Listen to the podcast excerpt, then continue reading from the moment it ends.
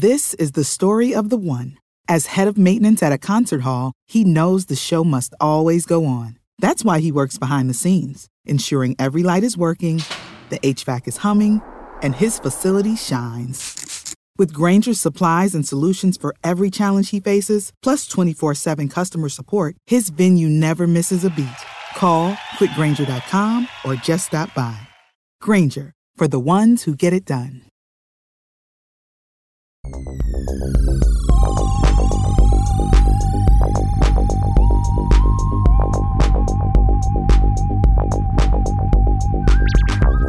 All right, guys, welcome back to Conspiranormal.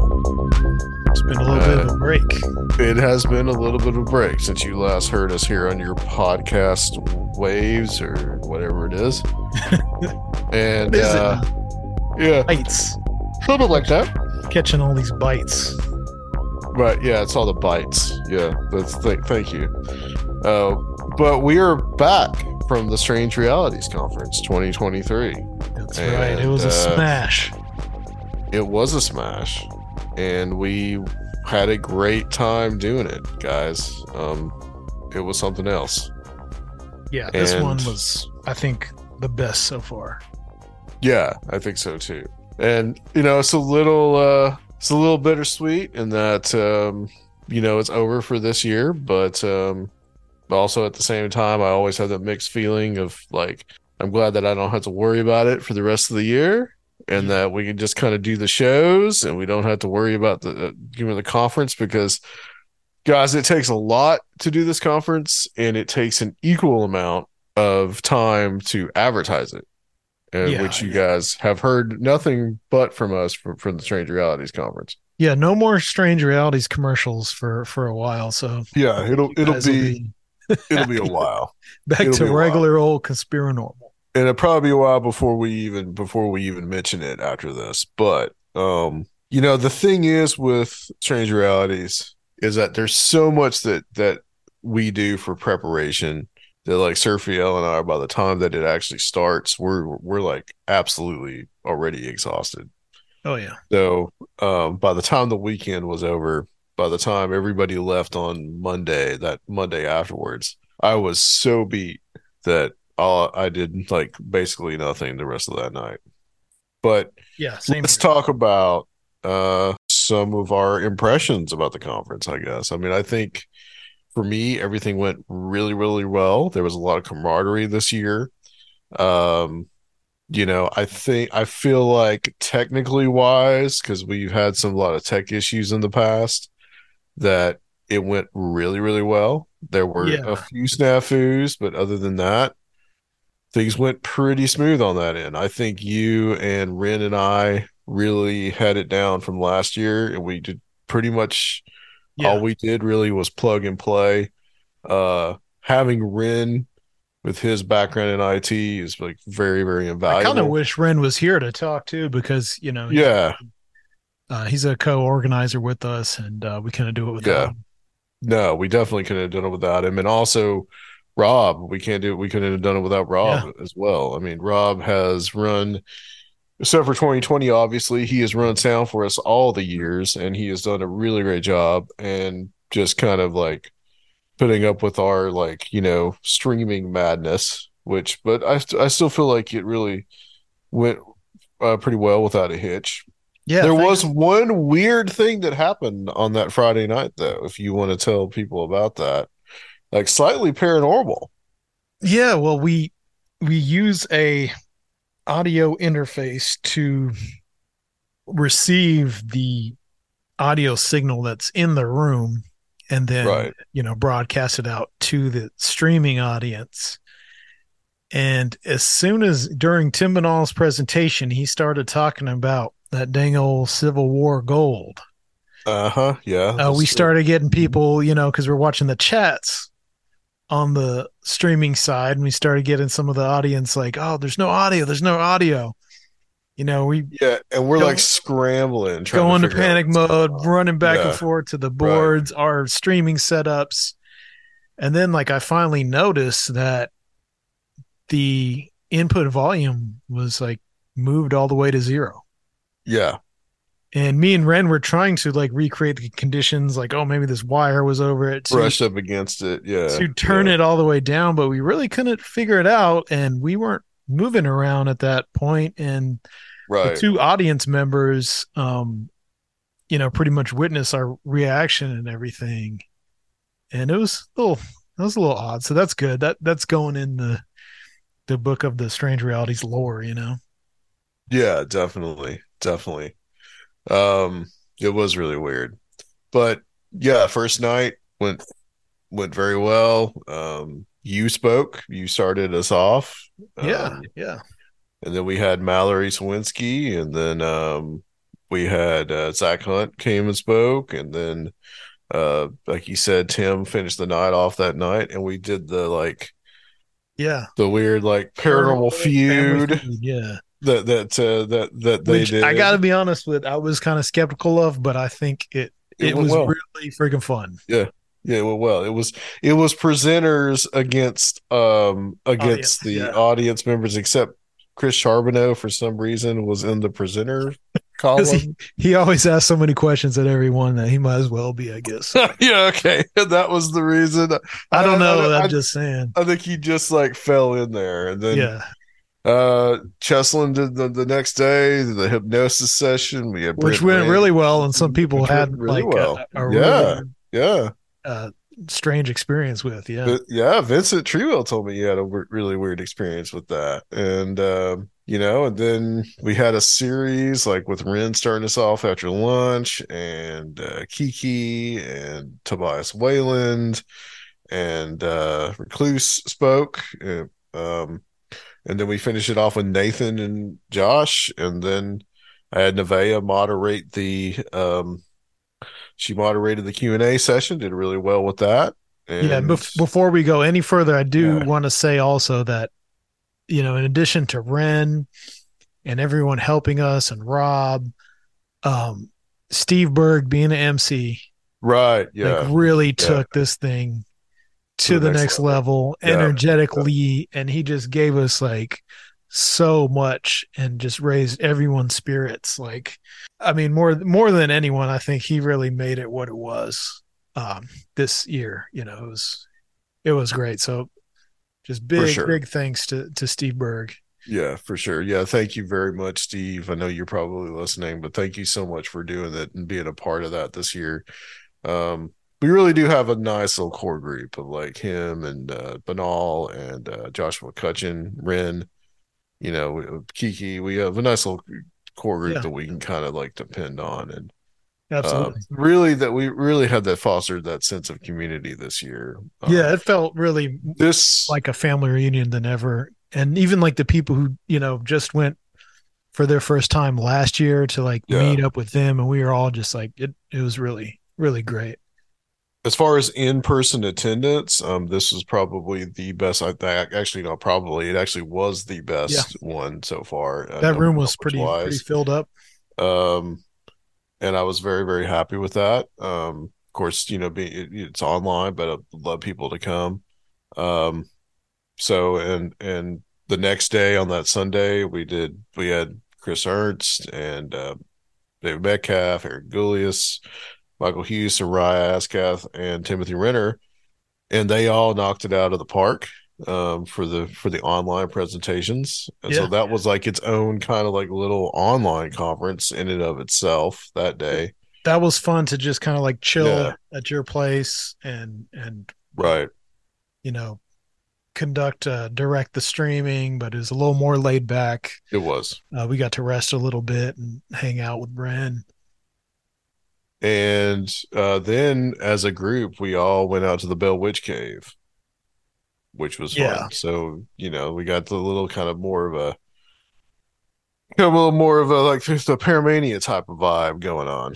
Um, where just like everybody hanging out as friends, and there was like a lot of partying all weekend, and everybody having fun, and um, you know, I, it was a it was it was a good time, and it was a weekend that I don't think that I'm gonna ever really forget for a while. I haven't really written anything about it yet. I may before this comes up, but uh, just because I've just I've just kind of been recovering myself and just kind of like slowly getting back into things, which yeah, this obviously is a part of. But uh, yeah, I want to thank everybody that that came. I want to thank everybody who made this uh, made it a great experience. Uh, everybody that participated, um, yeah.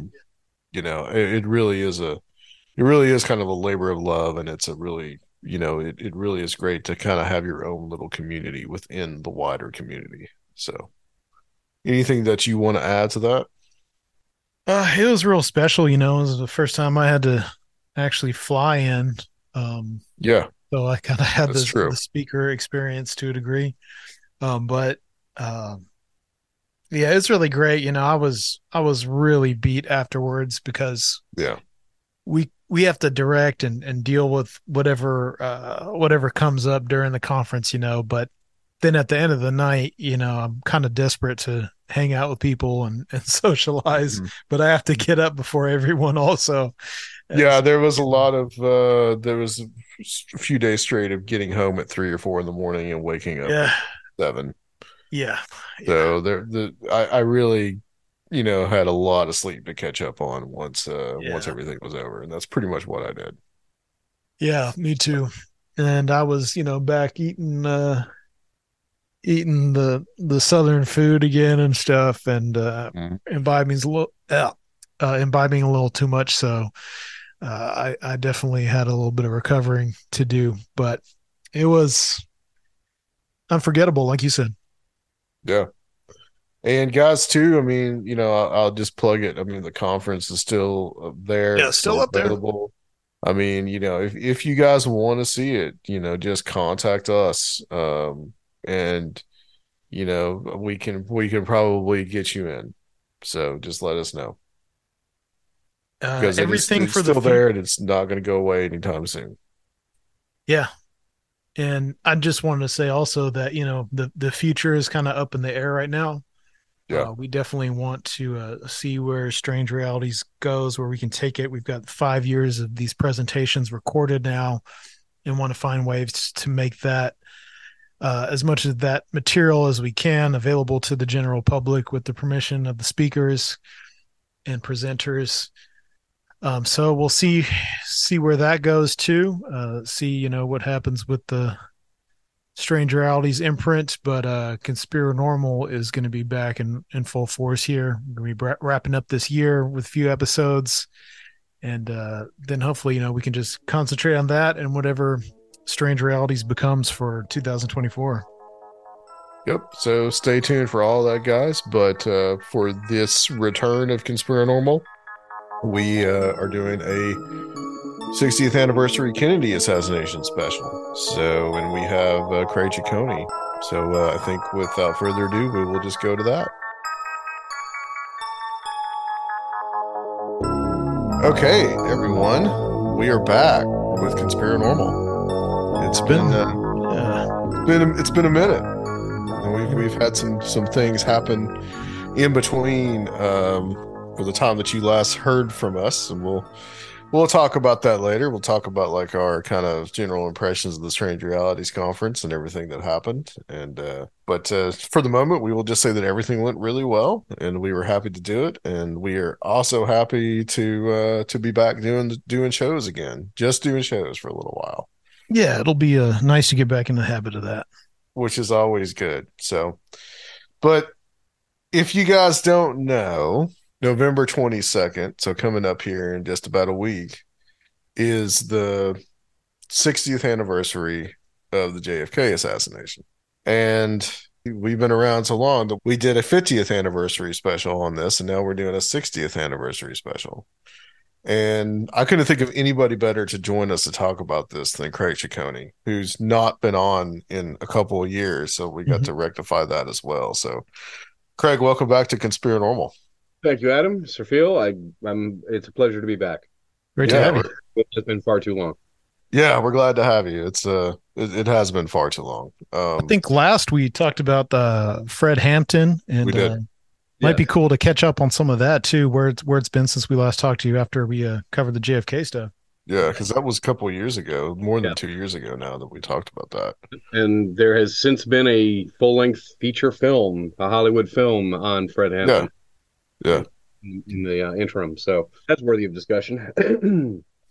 I think really what what I want to accomplish with this episode is to kind of figure out where we are with the whole field of J F K assassination research, where we are with whether we're ever going to really find out if anything's ever going to happen, to where we know definitively what happened, and just maybe what the future holds for it, and maybe look at how these ideas reverberate today right down to where we are politically now.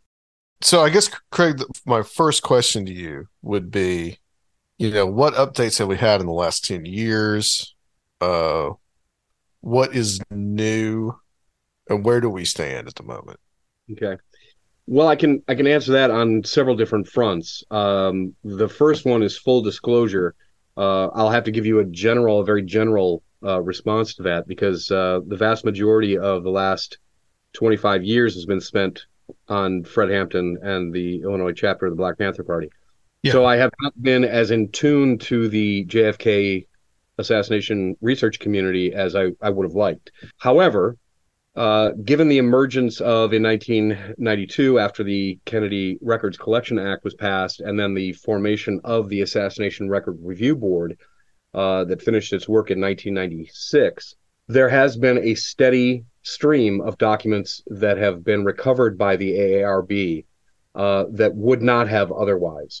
It wasn't just a matter of them uncovering it. It was a matter of them on a daily basis either arguing with or negotiating with intelligence agencies to not just release documents, but to to unredact them.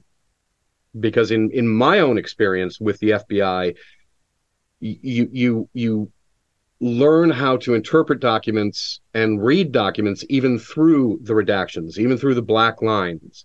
You you have an idea of what they're talking about. You interview other people. You sit down with them and, and you have them read the document, and they're able to fill in some gaps, and you're able to fill in some gaps. And the long and short of that is we are still thousands of documents away from full disclosure. But I think that the J F K research community has done a good job at tempering people's expectations. I think that a yeah. lot of people think that even researchers themselves are hoping to find that smoking gun, and that's just not how intelligence agencies, spe- specifically our intelligence agencies, work. They are not going to leave a paper trail.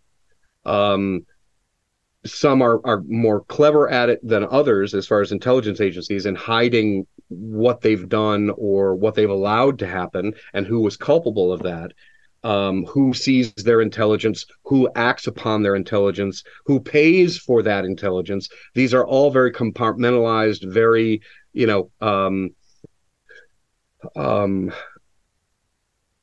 very opaque to, to the to the average reader. So so it, it it is a slow process. I said nineteen ninety-six. That seems like a long uh, a long time ago. But when you're talking about tens and thousands, hundreds of thousands of documents, they don't just have to be read, they have to be processed. They have to be read over and over and over again and pieced right. together with others, and so you can make sense of it.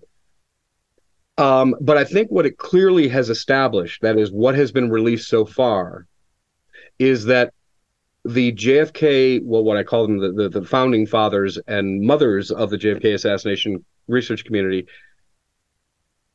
They have, they have, if if nothing else, proved and buttressed the arguments that they made back in the sixties and seventies as far as what the relationship was between the F B I, the C I A, other intelligence agencies, and Lee Harvey Oswald, the alleged assassin of President Kennedy, um, assailant of Governor John Connally, and the, of course, murderer of J D. Tippit, a Dallas police officer.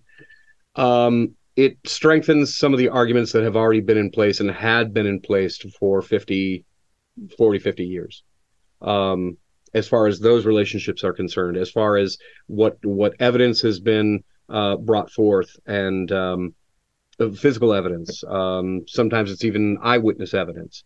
Uh, people are finally, because of the A A R B, people were finally interviewed who had never been inter- interviewed before.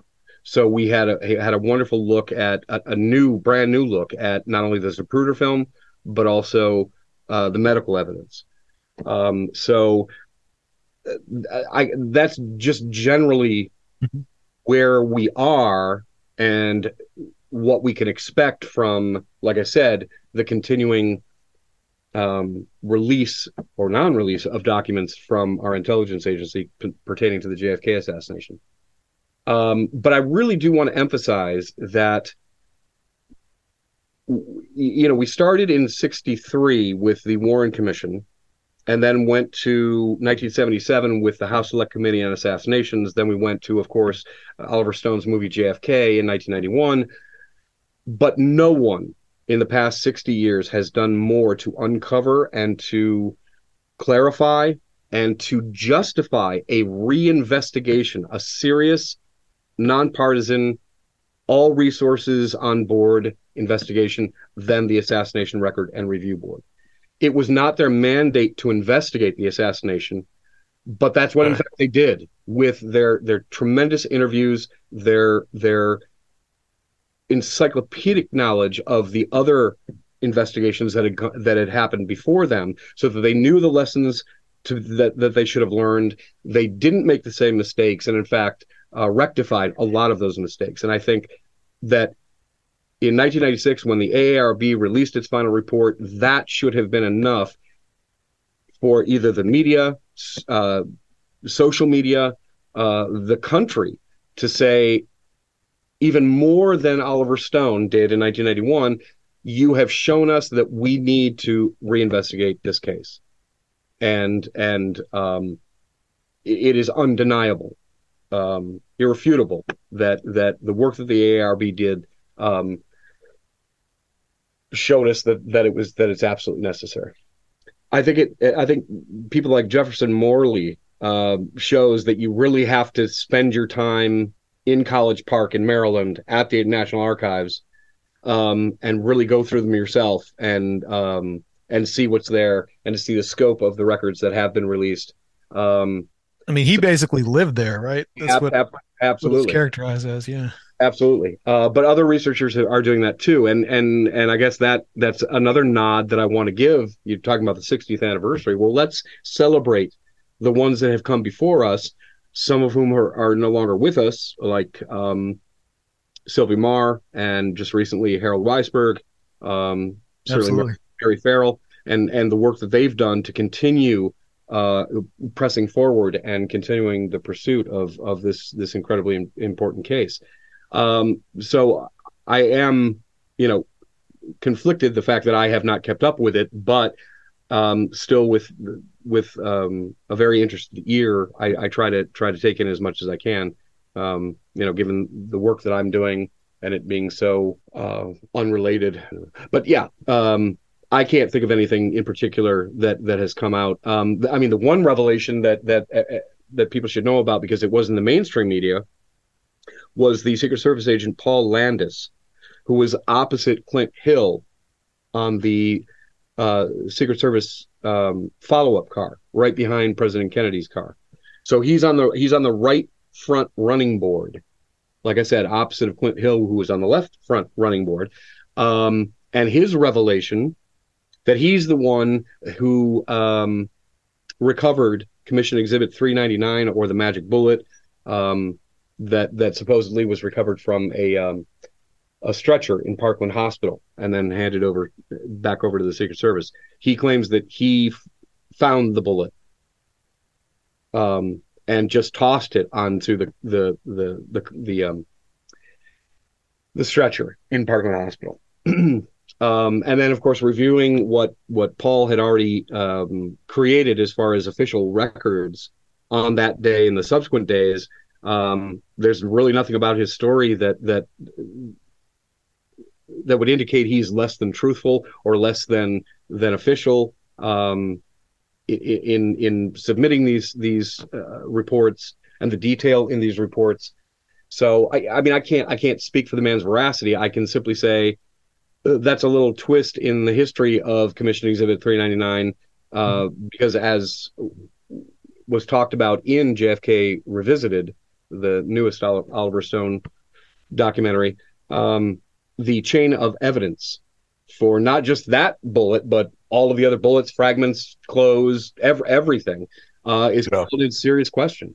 So if if Paul Landis can establish that he also had his hands on Commission Exhibit three ninety-nine, um, then again we have to we have to rethink that chain of, of custody, chain of evidence, and um, its its meaning to the case.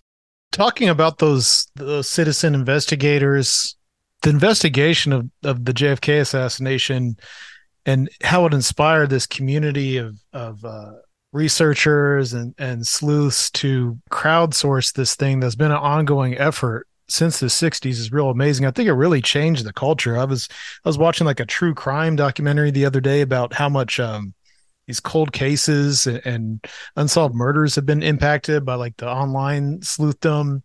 Absolutely. And um, it's really interesting, although I don't really know um, about the political implications, but um, I really think it changed the culture and our um, our reliance on experts in the press, which that's not always a good a good thing, but it's really interesting to think about the, the larger cultural impact of that. It is, and I think I think it was a watershed moment for a lot of reasons. The the the assassination of our young president in nineteen sixty-three, um, that wasn't expected by anybody, and um, the profound effect that it had, but also not at the moment, not at, not just at that moment, but also into the future. Like you said, I think that it started a whole um, a whole new school and a whole of thought and of uh, and of action. I mean, we we always had really good investigative journalists, and it was still back in the time when we trusted our media uh, representatives. I'm talking like like Walter Cronkite and Ed Caralt and um, um, Edwin Newman. I mean, we we trusted these guys because they were stellar and they were articulate and they were dogged and, you know, uh, of impeccable impeccable character. Um, So so this encouraged other people to start investigating and to be like that, to be uh, as as dogged in, in pursuit of that as possible. And so you had Vincent Salandria and Mark Lane and, like I said, Harold Weisberg and uh, just scores of other people who looked into this case um, despite the pronouncement of Warren Commission member and ex-director of the C I A, Alan Dulles, when he said that no one would read the record. that that the public reads very little. A few experts will study it, but the public reads very little. And so I thought that was a great testament, uh, you know, against that, that people would take up the torch and for, for whatever reasons, whether it's because of an admiration for Kennedy or just simply because um, w- accountability in our government um, and media uh, sources. And with the technology, with the emerging technology going from that, I think it, it again, just exploded, like you said. Um, people who are taking it upon themselves to hold uh, n- not just government agencies, but local and state agencies accountable for their investigations. And that's what it really comes down to. What the whole last sixty years is, is trying to hold all of these investigative bodies accountable for what they did and their pronouncements of, you know, this is the official version and you don't have to, you don't have to look into it because we have, we have it, you know, we have it covered. Yeah. Um, so, so, And with anything else, there are going to be extremes. There are going to be extreme people who, who simply want to follow conspiracy theories um, just to be in that niche, just to have some kind of status, just to be relevant somehow. But for the vast majority of people who really take up cases, um, again, local, state, federal cases, um, more eyes and ears on on um, long ignored cases, um Is, is entirely helpful um, for for law enforcement, for uh, or just for the pursuit of of um, justice and truth. Um, you know, my own foray into the life and death of Fred Hampton, who was the um, deputy chairman of the Illinois chapter of the Black Panther Party in the late sixties. That was one of the reasons why I went. I I, I was so compelled to to look at his case because it had been so overlooked. Um, this is this is an egregious example of a state-sponsored assassination, and nothing of any consequence happened. That is, no one was held accountable. Yes, you know, the families of the two people who were killed that night, Fred Hampton and Mark Clark, then the people who were severely wounded in that shooting, um, they all got a settlement after thirteen years of litigation of nearly two million dollars. But most of that went to the lawyers who had been fighting for them for thirteen years. So that's not really accountability. That's not really justice. Mm-hmm. That's making it go away. So um, present day sleuths are are absolutely vital. And and um, I'm glad that they are not um, worried about the moniker that might be slapped on them, conspiracy nut or kook or, you know, theorist, as if as if it itself is is a is a bad thing or has negative connotation to it. Um, but yeah, I, I think that's that's where we are, and and because of, because of that, because of the wonderful work that was done in the nineteen sixties and seventies, it it pushed a, a new generation of people like myself, and now another generation, and hopefully we will be able to um, to carry it forward. But for a lot of people, it's it the the question is, well, to what end? If there is no smoking gun with all right. of the documents that we've released or still need to be released, and if everybody or most people who are involved in the assassination behind the scenes and in front of the scenes, if they're dead by now, then what's the point? What what can we expect out of any further investigation? Um, and such a question... Uh, in the nicest way I can say, that shows a level of of just a lack of um, knowledge about the case. There are so many implications when an American president is killed and his his accused assassin is then unceremoniously murdered two, two days later in police custody. Um, but even cold cases, um, I'm thinking of um, Emmett Till. I'm thinking of Medgar Evers. I'm thinking of, well, shit, John Wilkes Booth. Yeah. You know, um, even cold cases can can heat back up if new evidence is uncovered, or at the very least, new interpretation of old evidence. We have lots of technology now, very good science. We could do a definitive test on bullets, bullet fragments, and things like that, so we can definitively say one way or the other, instead of saying, I think this or I think that. But barring a deathbed confession, barring a smoking gun, what we can do and what we should do, there's nothing wrong. I mean, me as a historian, I have to every day come, come to grips with the fact that there are some things that we will never know. As a historian, you have to, you have to go forward with that kind of premise in your head. Yeah, uh, I agree with that. But we can't, with with with as much as we know, we can at least come to consensus, a consensus. And this is where the J F K assassination research community is so vital and important. What we should be doing is we should be coming together at conferences, which happen every year in different places of the country, but we should be declaring a consensus on certain aspects of the case. Um, that is going to give the community the momentum it needs to go into uh, asking for a new investigation, an impartial investigation. Um, with the evidence that we have already uncovered, with the evidence that's, that still exists, that hasn't been destroyed, hasn't been buried, then we can we can say to the, the greatest certainty that we can, this is how it happened, or this is the most likely way it happened. And there's nothing wrong with that, because you have the Warren Commission saying this is absolutely how it happened, and we and we can again demonstrably prove that that was not only false, but it was it was um, purposely false. It mm-hmm. was a conclusion that was that of, that was out of deception, not out of, well, wow, we just didn't have, you know, we didn't have the right evidence in front of us, so we could only we, we we drew the conclusion we could only draw based on that. So I think there is still a great deal of justice, and um, well, barring justice, um, we owe it to John Kennedy. How's that? Yeah, to do everything we can to make yeah. the uh, circumstances of his death as clear and as and as public as possible. Um, and given that, I will be the first one to to uh, I'll be in the front of the line of the the crusade, uh, as morbid as this sounds, to ex- to exhume him and John Connally, because Nellie Connally, his widow, ref- and and there's no reason for it. but she refused to allow the medal that's still in Governor Connolly's wrist to be removed after he died, before right. he was buried. She was adamant about it. Why? When was that? When did when did Connally die? I, I don't recall. It has to have been at least I'm looking it up. Years ago. nineteen ninety-three. So it was right in the middle of all that. Right. A A R B, you know, right, yeah. right after um, Absolutely. J F K came out. Yeah. And especially given uh, Governor Connolly's uh, official and, and private pronouncements that he did not believe, he ever believed that the single bullet theory was applicable to the Kennedy case. Right. And he would be the guy, right? He would be he the would guy be you would, would trust because, I mean, he, he got shot, you know.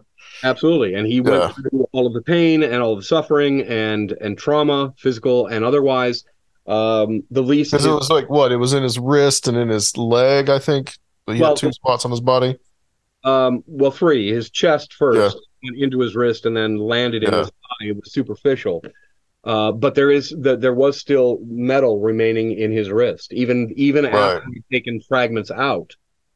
Uh, they left the. This remaining- is supposedly from the bullet that just had the couple of dents in it, right? Exactly. So yeah. you you remove you remove the metal. You weigh with the metal that was removed in nineteen sixty-three. And then if it weighs more than what's missing from Commission Exhibit three ninety-nine, boom, the single bullet theory is, is dead. Done. Yeah. It doesn't matter about your yeah. nice three D models that show how a bullet could have gone through both men. It it doesn't matter one lick because it, it proves that that wasn't the bullet. Right. So, and if they exhumed J F K, they would know where the wounds are, which I which is something I want to get to here in a second. And, and we can, but mine mine yeah. is... Mine is more philosophical because it's the reason that I want J F K exhumed and for an autopsy to, to be done is because he has yet to have a medical legal autopsy. That's crazy. That is crazy.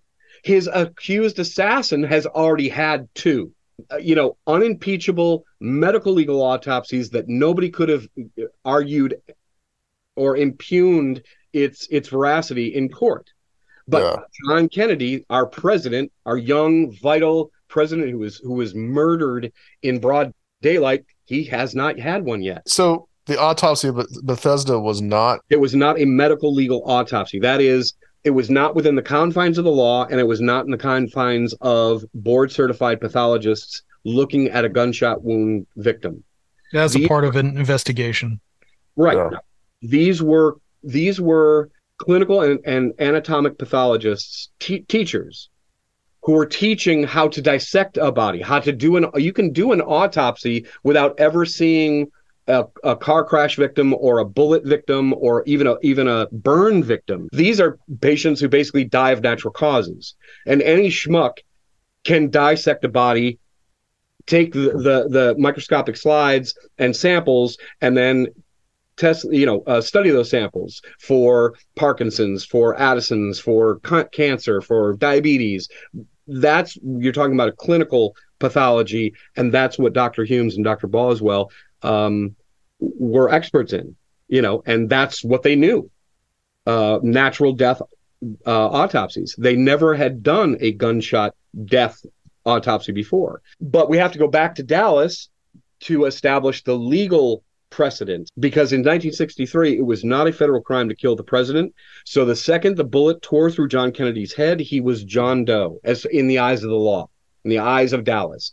So as a homicide victim, a an autopsy had to have been done before the body could be removed from Dallas County. That, of course, was not done. Doctor Earl Rose, who was the um the the chief medical examiner in Dallas, he was prepared to do President Kennedy's autopsy at Parkland Hospital. But of course, the Secret Service, by gunpoint, took President Kennedy's body and they went to Bethesda, a naval hospital that was controlled by admirals and military, and then up the chain, the president, which was now Lyndon Johnson. So it was a very controlled um, set of circumstances. And the autopsy itself was not only inept, uh, but it was also very incomplete. Um, the, the most egregious example I can I can um, give uh, from that is the fact that Doctor Humes waited until after the autopsy was completed. So they are now filling John Kennedy's head with um, plaster of Paris, because they're preparing his body. They're they're they're embalming his body and and getting it ready for an open casket funeral. Despite the damage that was done to his head, you know, they had some pieces of skull. He had a lot of hair. You know, plaster of Paris right here, and then we'll be able to make him look pretty damn good. So they're doing this. They're doing this in the, during the supposed autopsy. Well, after, Bethesda. after, but it's still okay. at Bethesda. So right, while right. this is going on, because they bury him, the timeline is he's killed on Friday, and they're basically burying him on Sunday or yes. Monday. Mm, Monday, Monday. Yeah, Monday. I think he gets buried on the Monday. Yes. Um, so. Um, While Kennedy is being uh, embalmed after the autopsy, Humes then yeah. goes to his office and calls Doctor Malcolm Perry in Dallas, because he was the first one to attend to Kennedy when he was brought to Parkland Hospital. And then he decides to ask his attending physician, hey, what wounds did you see on Kennedy's body? This should have been done immediately. The second James Humes knew that he was going to be doing the autopsy, he should have been on the phone to the Parkland doctors. Every single person who saw him after he was shot, and should have gotten a full report of what wounds did you observe, what treatment did you give him. Then he would have known that the that the hole in President Kennedy's neck that he saw was in fact a tracheotomy through an existing bullet hole, and wouldn't have been so perplexed during the autopsy as to completely overlook it.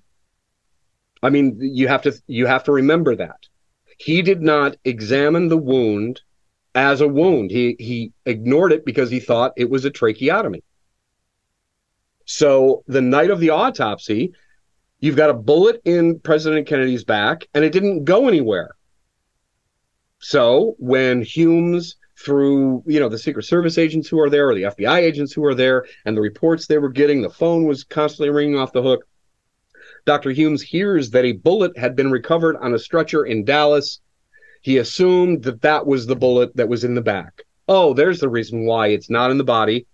And it's, you know, because it made its way out of President Kennedy's body and fell out onto a stretcher in Parkland.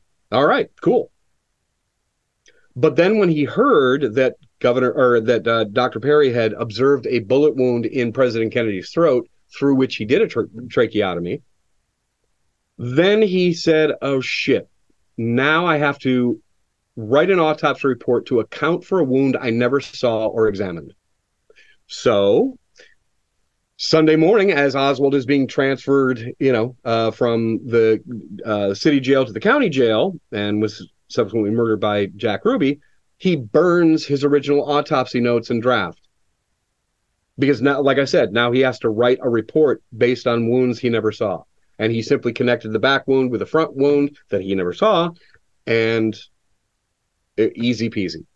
So it's it's because of egregious things like this, the destruction of evidence, of course, um, and Doctor Humes's incompetence um, and unprofessionalism, that it would have been rendered completely inadmissible in a court of law.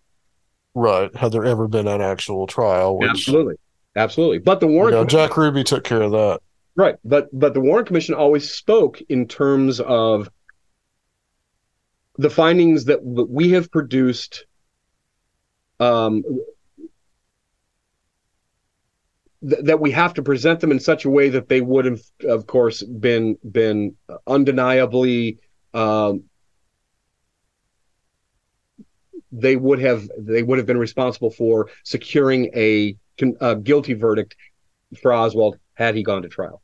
So everything that they did was, was about Oswald's guilt and about, yeah.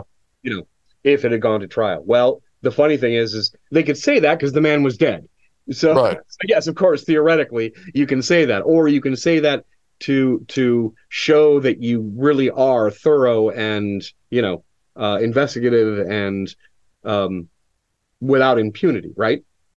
There's a documentary just came out, and this is also in J F K Revisited as well. This the documentary about the Parkland doctors, so the doctors of the Parkland Hospital in Dallas, right, and what they saw.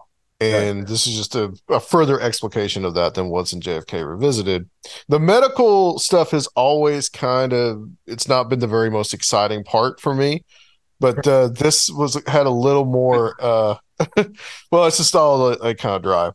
It's I, I, I like the other. I like the other uh, C I A related stuff. I get it. I get but, it. But um, the um, but but this I, I think I've gotten a little more interested in it, and it's all because it's always been very confusing. When you watch something like The Men Who Killed Kennedy, there's a lot of confusion there, and this was made like in nineteen eighty-eight, so this is twenty-five years after the, the assassination, and it, it doesn't make much sense. But I think since then it's been much more explicated, a little fully. So what is it that the Parkland doctors see mm. with the discrepancy on what's in the autopsy that's done in Bethesda?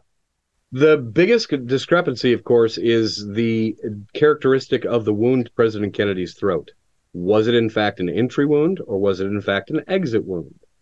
Now you have pathologists who declared that it was an exit wound simply because they ran out of options, right? They never saw it. They never examined it as a as a bullet wound. They they always just saw it as a tracheotomy wound. Right. They simply connected the dots. However, the Dallas doctors, and these are mostly trauma surgeons, doctors, chiefs, and head nurses, and anesthesiologists and urologists, and I mean, everybody was working on President Kennedy. I can't remember the exact number, but there was no less than thirty-two, thirty-six people who had their hands on him at one point while he was while he was at Parkland. Right. But it was also the discrepancy of the the size and location of his head wound. Mm-hmm. The vast majority of the doctors, nurses, orderlies, and specialists said that it was an occipital parietal wound, that is the back right of the head. Not only did they talk about it being an avulsed wound or a blown out wound in that area, but also that they saw not only uh, cerebral tissue, which is the m- main portion of the brain, the cerebellum, or right. the cerebellum, but also the cerebellum, which is at the very far, the back of, of the brain. The back bottom of the brain. So if they see both of these tissues on the, the stretcher, then they are talking about a rear entry wound or a rear, not entry wound, a rear wound. Whereas the the um, the pathologist at Bethesda claimed that it was mostly, chiefly, uh, frontal and parietal.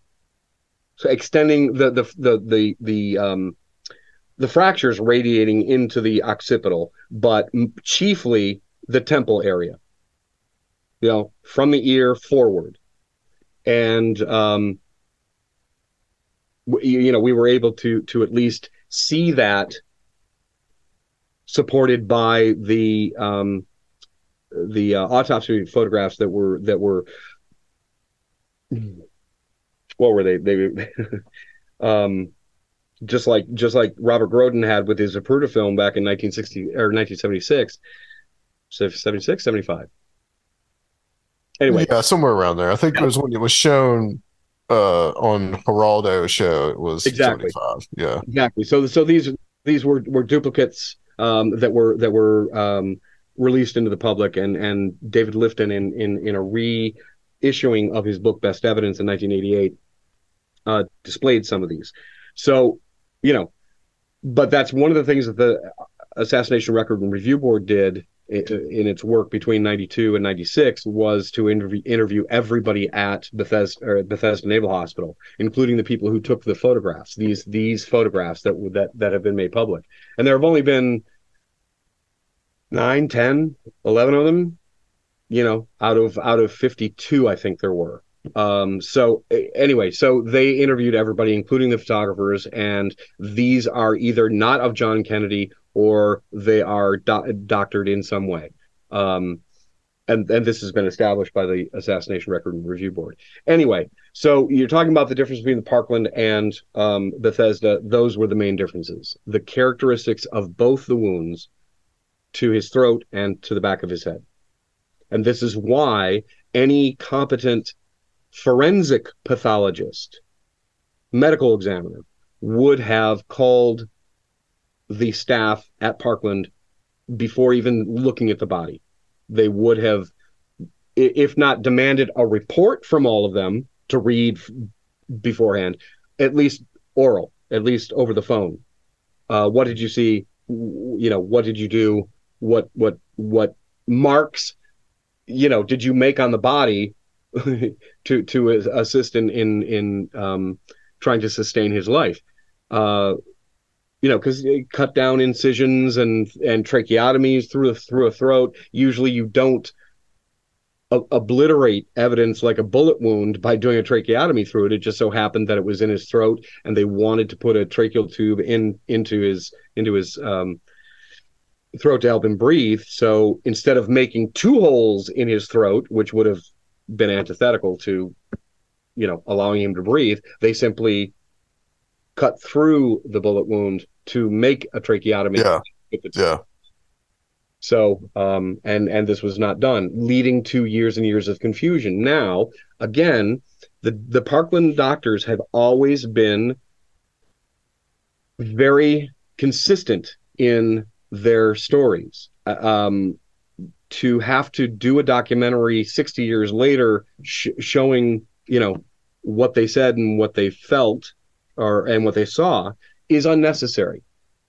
The work that I did, the the for for a lot of people, the master list of witnesses that mm-hmm. some people may be familiar with, I'm dealing with witnesses. And witnesses, of course, are one of the most uh, unreliable sources of, of evidence. You don't, you take it at face value, you have to have it with context. And so I decided that I was going to do just that. The earliest recollection is always the best.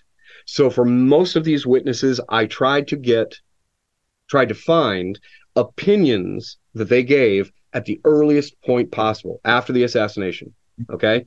Sure. The, the later their opinion goes, the less and less value it has, the less and less um, uh, emphasis we put on it. Same goes for doctors. So we already have the testimony of the Parkland doctors and nurses, not all of them, because the Warren Commission was less than thorough. But then you had um, the House Select Committee on Assassinations, which did a much better job. Then you've got the Assassination Record Review Board, which which closed all those gaps. So we have the record. They have given their their opinions over and over and over again. Some of them have even written books. Doctor Uh, Charles Crenshaw wrote a book uh, in the wake of, of the movie J F K in ninety-one. Um, others have given their oral history to the Sixth Floor Museum in Dallas. So the record abounds with their opinions. We don't need another documentary to confuse or to confound the issue. It has already been established that the Parkland doctors saw different wounds than the, than the doctors at, at um, Bethesda. It's that simple. So what isn't simple is why. The why now we can argue about. I mean, at a certain point, do you think that even though there's information that we, we still don't have, obviously, the smoking guns are pretty much already there? Yes. In in either the existence of evidence that is impossible to interpret any other way, or the destruction of evidence. Because remember, in establishing yes. what happened, sometimes it's a matter of establishing patterns of what people did. So if you have these patterns of behavior, it leads to the most likely conclusion. So what is the reason that they took President Kennedy's body from Dallas before an autopsy had been done? Why was it done at a at a military-controlled um, facility with people who were in over their heads? Um, why, then, were the autopsy materials then given to the Kennedy family? I don't know why they'd want them, but, of course, that that's who ended up getting them. Um, why didn't anyone want Governor Connolly's clothes to be examined before Nellie Connally, four months after the assassination, decided to launder them, wash them? Um, you know, why did all these things happen? Can we simply just say that it was incompetence or it was malfeasance, or can we say that that it was it was a concerted effort to control the outcomes and to make sure that the outcomes that that were made public were crafted, not um, um, spontaneous uh, through through the result of, di of of diligent research and and study. It wasn't. So um, again, these these incredibly telling patterns of behavior that can lead us to say it definitely either happened this way or it definitely didn't happen this way, which is why when people still ask me to this day, mm-hmm. um, who killed J F K? I said, well, I don't know, but I know who didn't kill him. Right. That was Lee Harvey Oswald. Everybody else is is is up for grabs, um, you know, and and there are various reasons why everybody is a suspect. Back in nineteen sixty-three, I mean, we still want the info, but we do. We do. This trickle, though, you know, this this constant trickle could be um, kind of counterproductive. I, I agree, and that's that's why it has to be tempered with with you know a level-headedness and and like I said, a commitment to consensus. Let's stop arguing about this. Let's start. Let's stop having these these disparate uh, versions of things, views of things. We, as a research community, who have done the vast majority of work, and you have to remember that. Um, it's not the published work. It's not the official uh, investigative bodies, but the private citizens who have done the most work, who have done the most legwork. Um, and we can come to a consensus on, on certain things. But you have to remember that this all starts because of the Warren Commission. It should have been definitive, and it was not. It proclaimed in the New York Times, because the New York Times, you know, was kind enough to to publish the Warren Commission's findings before the, the, the report was even released. They declared unequivocally that Lee Harvey Oswald acted alone in killing Kennedy, shooting Connally, and murdering uh, Dallas police officer J D Tippit. There was no conspiracy, foreign or domestic. Boom. That is declarative. That is important, especially for the United States to temper its own grief over President Kennedy's assassination. And it seems open and shut, doesn't it? But if, in fact, it was an open and shut case, if Oswald did it and did it alone just so he could get into the annals of history because he was a loner, but as Bill Hicks said, how can you be a loner with a wife and children? Um, if that was the case, then why all the secrecy? Why did the Warren Commission declare that it was going to be seventy-five years you know, until all of this was released, and the House Select Committee on Assassinations said that it was going to be fifty years since you know until their work can be released? And it took a Hollywood movie to get mm-hmm. enough critical mass to get people to say release the damn files, and yet still we're we, we, you know we're we're how many th thousands of pages um, from that? So. The whole point is their declarative statement that Oswald did it, did it alone, no conspiracy, foreign or domestic. He had no help. It was just a desperate plea by this, you know, this um, aimless loner nut who had no gripes with Kennedy but decided to kill him anyway. Uh, then why all the secrecy? Why all the destruction of evidence? Why all of the obfuscation and opaqueness? Yeah. You ask those questions, and and when you look at the details of the case, the the millions and millions of details of the case, then the reason comes clear, and that is they are trying to cover up something. They are trying to hide something, and in every facet of this case, whether it's the evidence, whether it's the eyewitnesses, whether it's the who might have actually been responsible for President Kennedy's assassination, that's what they were trying to cover up and and not. And it still must be of some kind of consequence today to keep this going. Um, there still must be some people who, I guess, the entire country's uh, run by very old people, so there's still probably a lot of people alive uh, involved there who at least had relationships with people who are alive. And well, involved. then and, and, and don't forget, don't forget generational things too. Yeah, yeah. I mean, there might be some tarnished legacies of entire yeah, political dynasties, entire, of entire families. You know, sure, uh, sure, and, that and, could and, be involved. But that's that's an excellent point, and all I can say, I mean, so much is running through my head right now, so forgive me that I'm going off the, you know, on different. different tracks. The F B I had quite a bit to protect when J Edgar Hoover died in nineteen seventy-two. Yeah. But it doesn't mean that the extent of his, well, let's let's just call it authoritarianism yeah. over the F B I w- was brought to light. The Church Committee investigated yeah. the, the crimes and and misadventures of our intelligence agencies, uh, crystal clear, out in out in the open. And the extent to which J. Edgar Hoover and his paranoia um, cost, you know, hundreds and thousands of lives, careers, marriages, even deaths. Um, you know, so that was brought to light. And yet the F B I still lives. And the F B I is either, you know, embraced by one political party and criticized by the other, or vice versa. So, um, but as far as what might be at risk for releasing all of this and uh, really allowing the truth to happen, I would like to think that the country as a whole, still after sixty years, would treat this like um, Mark David Chapman. What does this have to do with John Lennon's killer? Well, it's the reason they won't let him out of prison. They will not release him, because the second they do, someone in New York will kill him, because that's how beloved John Lennon was. And it doesn't matter how many years go by, right? We're still pissed off. And every time we hear the the new Beatles song, um, they're just going to get even more and more pissed at what we lost and what and what Mark David Chapman took from Yoko Ono, Julian and Sean Lennon, and everybody.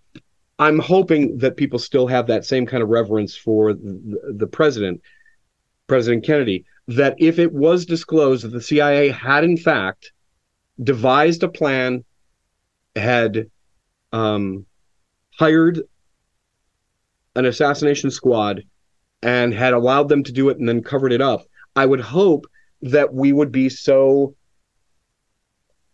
um, sickened by that and still affected by that, that we would call for, well, what John Kennedy called for in nineteen sixty-one, that is the complete overhaul and, and um, restructuring of the C I A. Because even after the Church Committee, even after uh, book after book after book and document after document after document, the C I A still runs and still uh, unfettered, uh, gets as much money as it wants.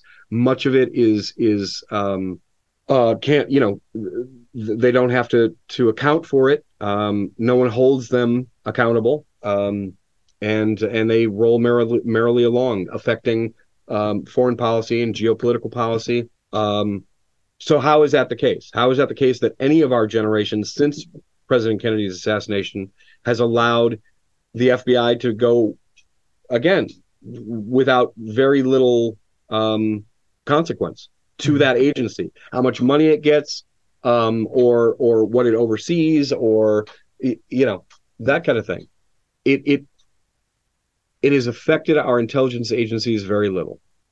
Yeah. I mean, the point of the Central Intelligence Agency is to have one centralized intelligence agency. Now we have what, sixteen?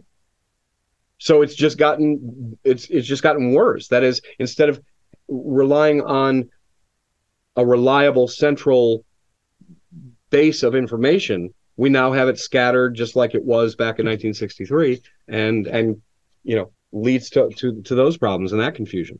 So, um, but to be realistic, it has been argued that the that the American public, the citizenry, is mature enough and smart enough to react in in in a reasonable way, right? If if they they can deal with the truth.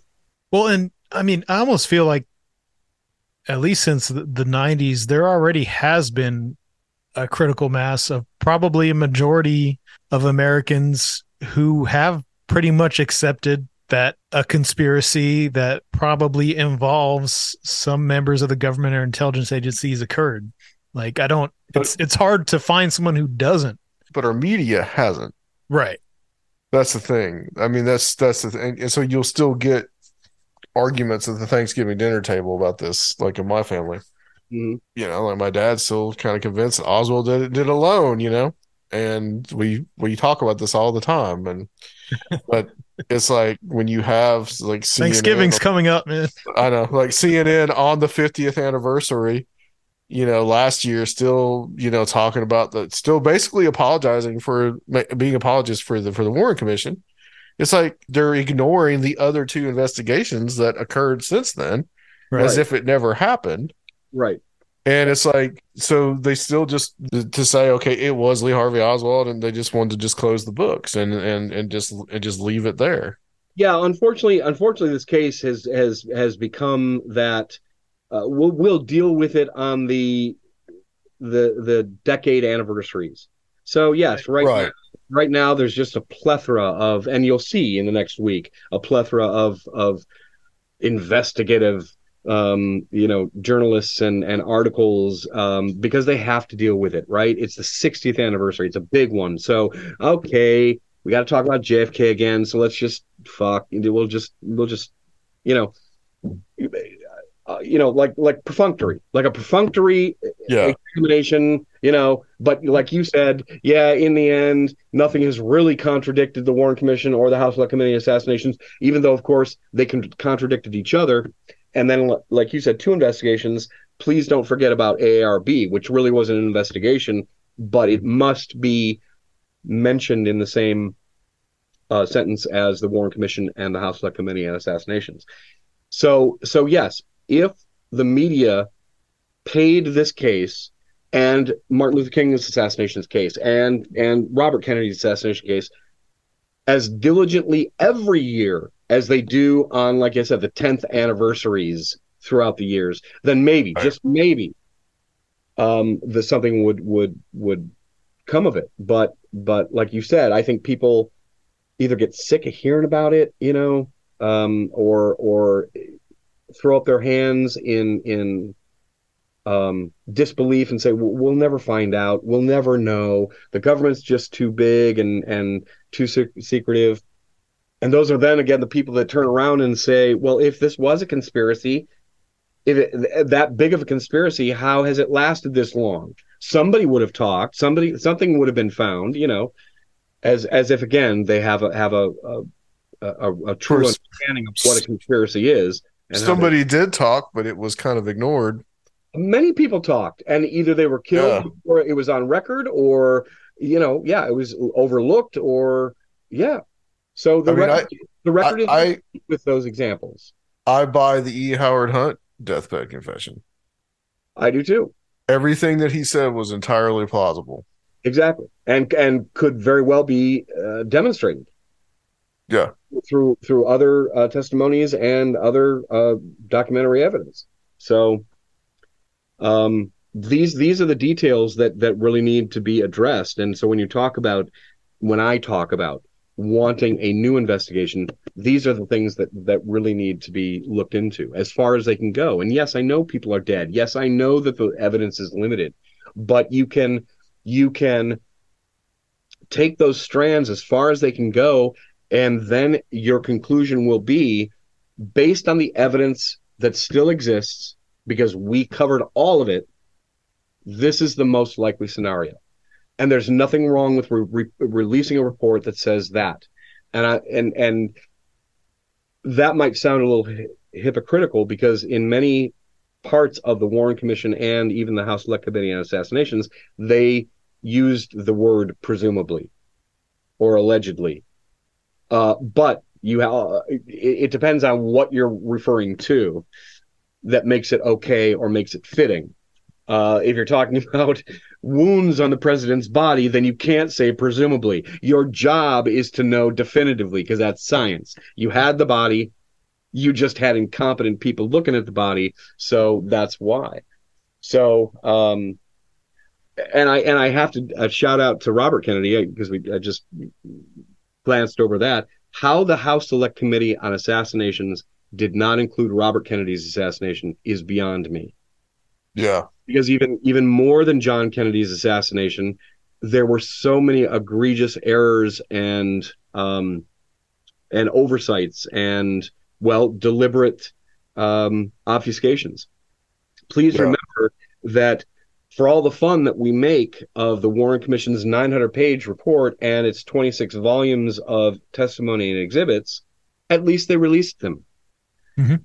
The right. L A P D did not release Robert Kennedy, the, the, the final report of the special unit senator or their little their their their task force uh, to investigate Robert Kennedy's assassination until nineteen eighty-six, and they had to be, had to be sued to to do that.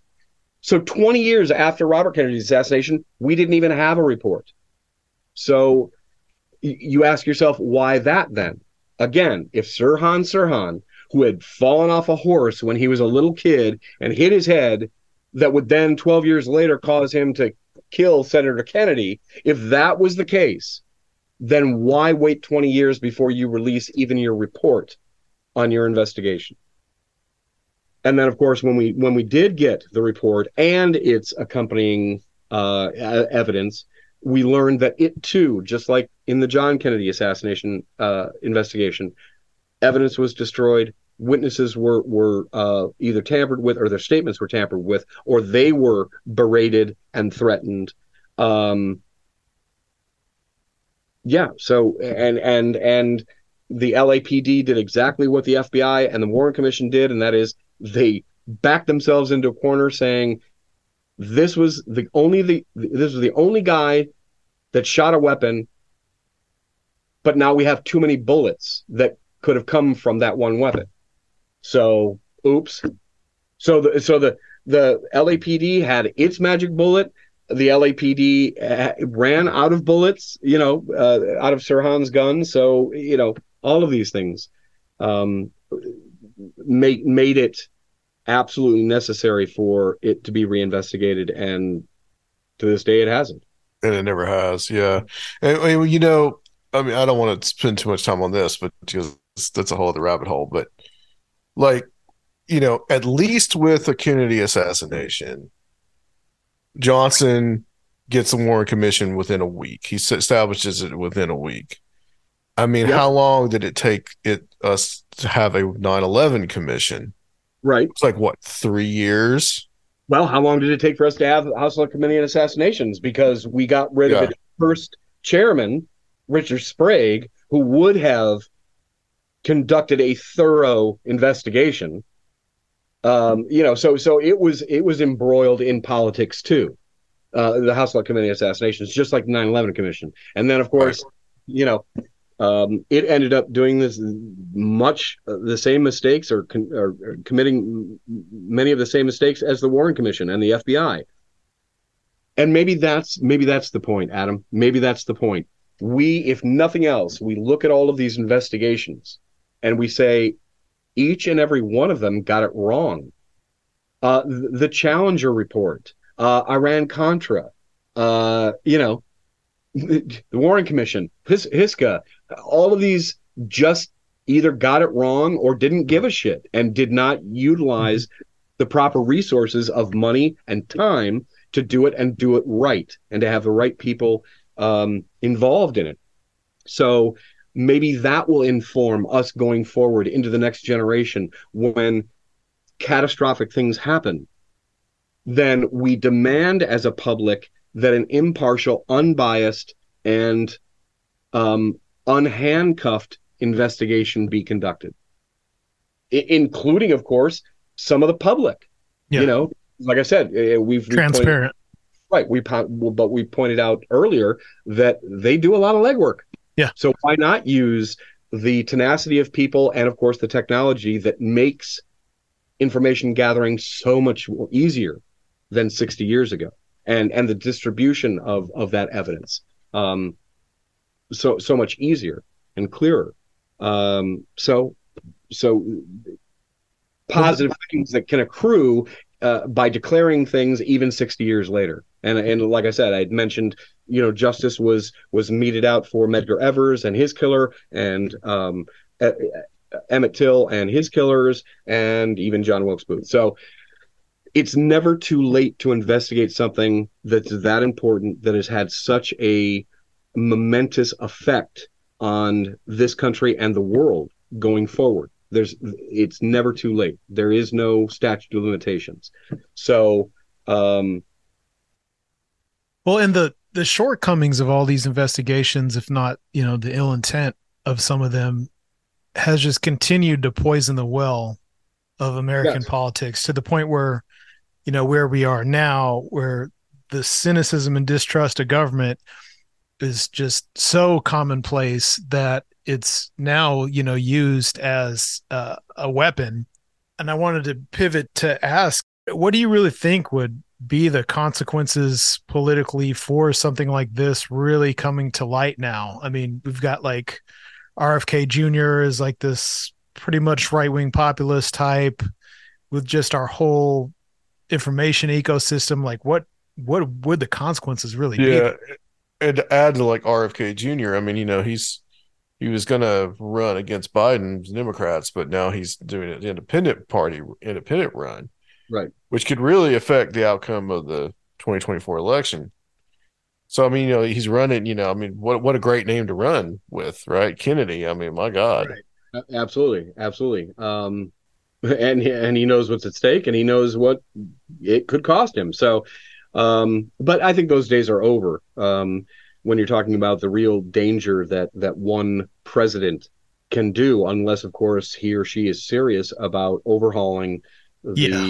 the uh, corruption and the and and the just the sheer power, um because I don't know how we got to a point where we have a political party whose sole objective is simply to retain to gather and to retain as much power as possible. They have no platform, they have nothing to run on. It's simply the other guy are are you know um left-wing snowflakes that are that are terrorizing our country with uh, L G B T Q and, you know, black people, and, you know, we're a minority, and, you know, only working class people work and and and and have and have um, uh, problems. So I, I don't know how we got to that point where where. where power is the most important thing, uh, as opposed to um, public consciousness and and um, uh, involvement. Um, so Kennedy wants to run as an independent. Well, that's that's not it's not surprising. We've had independents before. We've had third party, fourth party, fifth party, sixth party candidates before on the ballot. We know nothing about them because, again, the two right. main political parties keep them out of the argument. And as long as that happens, I mean, that's that's a a you know microcosm of the macro. That is, we only want to look or or look at or listen to things that fit a preconceived notion. So um, any ideas or strategies that might be against ours will in fact usurp some of our power, and we are not willing to give that up. The intelligence agencies aren't willing to uh, give up their power. Congressmen and women, senators aren't willing to give up that, you know, governors, you know, whatever platforms they have or, or they or they believe will keep them in office and keep them in the headlines, whether it's, you know, in Florida or Texas or, or even California and New York. Um, we have been due for a third or fourth political party for a very long time. And I think that our discussion of this, again, is is reflective of that. You have special interests from private citizens, whether it's gun control, whether it's, well, it, um, um, transparency in government.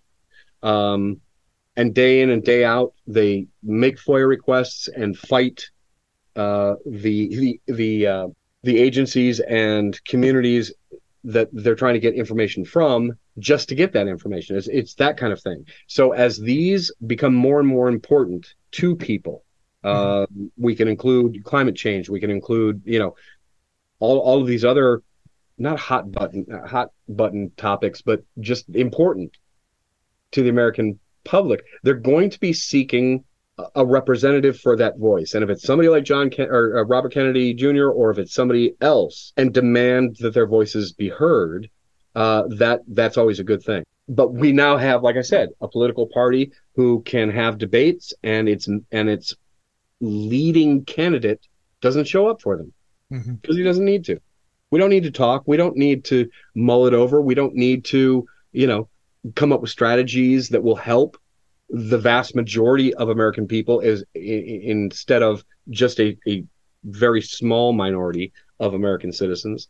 Um, it's got to come to a head. At least I believe that it has to come to a head. We have already seen examples of that throughout the last sixty years. They should have been informative enough to get us to act as a society, um, whether it's government reform and transparency, um, whether it's a third, fourth, fifth party, and demanding that unheard voices be heard. Um, it's it's long overdue. So um, I wish Robert Kennedy luck, but the problem is is that yeah, until there's enough of a of a momentum of people wanting a third or fourth or fifth party, there really is no reasonable expectation that an independent could, in fact, take take the White House. Or, or, you know, how many independents do we have out of out of you know out of all of our re- representatives? How many how many independents are there? Maybe six, seven, right? Do you think they re- that that that's those are the only um, differing opinions in this country? No, we have a lot of differing opinions and interests and concerns, um, so th- that are just not being heard and not being addressed. So. Um, Like I said, good luck to Robert Kennedy, but I think that he's he's really going to uh, if he if he alters this uh, election, he's going to alter it in a negative way, not a positive way. Yeah, yeah, I mean exactly. Yeah. So much of this is a, the narrative about what changed in America with the death of J F K revolves around, you know, this activist foreign policy, and at this point, J F K's party, you know, are viewed by many as being really the interventionist hawks, basically, yeah, yeah. you know, and so I just don't know who this information would, would benefit now, because really it's like the only, you know, more, more isolationist or uh, anti-hawk stuff is really just come feels like it comes from the, the populist right now. Well, and it just, it's, it's, but it's also comical if it wasn't so hypocritical. Um, you know, the fact yeah. that, but these big realignments, I mean, it's like I've known people who are pretty much I would characterize as populist right wing who who see J F K as some kind of symbol for, for them now. You know, these aren't really politically sophisticated people, but it's like I don't I don't know where things would even fall now and and who would benefit, you know. Well, I don't know why they would why they would embrace him. Um, his own detractors in nineteen in the nineteen sixties, early nineteen sixties. Right. So that no, like, I, I totally understand, but these these weird realignments that are happening now with a lot of people it, being politicized it, for first time who never were before, and and I mean too, like the QAnon stuff has embraced this a lot. Yeah, yeah. And I mean, it was just like, you know, even saying stuff like, well, you know, it's almost like the the the dead and then rising king, right? They say that, you know, J F K Junior never died, and that like yeah, J F K I was going to say, are they talking about John Senior Kennedy, John Kennedy Junior? Yeah, yeah, yeah. But but you know, this like weird QAnon cult that got started, uh, you know, that, that didn't leave this hotel for months, and this happened in Dallas, and this happened because they all gathered on Dealey Plaza, you know, about conspiracy theory in general and where yeah. it's at now, really, and and J F K. Assassination research is really like the genesis of so much of what it has been since that. Yeah, and uh, but it's important that to remember that the, the vast majority of the uh, J F K assassination research um, actually put in the work and are yeah. not um, conspiracy kooks or theorists or um, you know they they are simply. You talk about modest and moderate in in in pursuing um, these mm-hmm. leads that the government simply wouldn't do, and and it goes back to what I was saying about the the faults of a lot of our government uh, investigations. Uh, very little public oversight, so the criticism only comes after the report has been released, and by that time it's it is too late because so much evidence has been destroyed or obfuscated that that it can't be retracted or recovered. Um, perfect example is well, a, a, a, um, Contemporary one, when you talk about nine eleven, um, the very evidence that could have either proven or disproven the existence of explosive charges being set in both the towers and in building number seven was immediately extracted from uh, the um, ground zero and sent to, to, what is it, China, Japan, so that it could be, you know, um, recycled, I suppose, or turned into something else. So instead of like what happens when airplanes go down and they recover every single piece, and in these large hangars they try to completely right. rebuild the plane to see, you know, with the parts that they have, to see what happened. Obviously you can't do that with a one hundred ten story building, but my point is is that yeah. all of all of it was not examined. It was and, like what happened with Kennedy's body.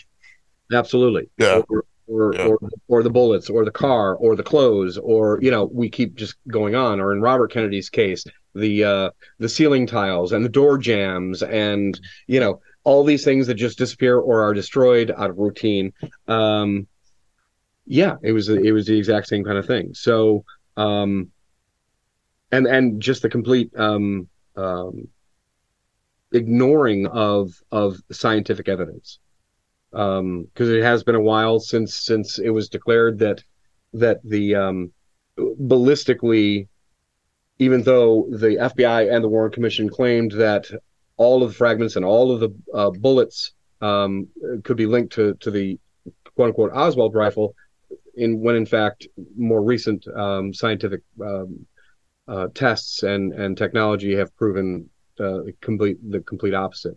Um, which is why I'm saying that if we had had the medal removed from Governor Connally's wrist before he was buried, uh, it really would have gone a long way to to um, to put an end to all of this uh, arguing uh, and and different. Yeah. There is a way to definitively say whether or not this bullet did what the government said it did, and once we establish that it did not, then we can go from there. Like I said, build all of these different consensuses and and go from there, and we can do that with with um most of the cases that I've talked about, and a lot of the cases I haven't talked about. So um so there is importance in in keeping um the pursuit going, and uh trying to have another investigation, not only into John Kennedy's assassination, but Robert Kennedy's assassination, and and even Fred Hampton. Um yeah, agreed.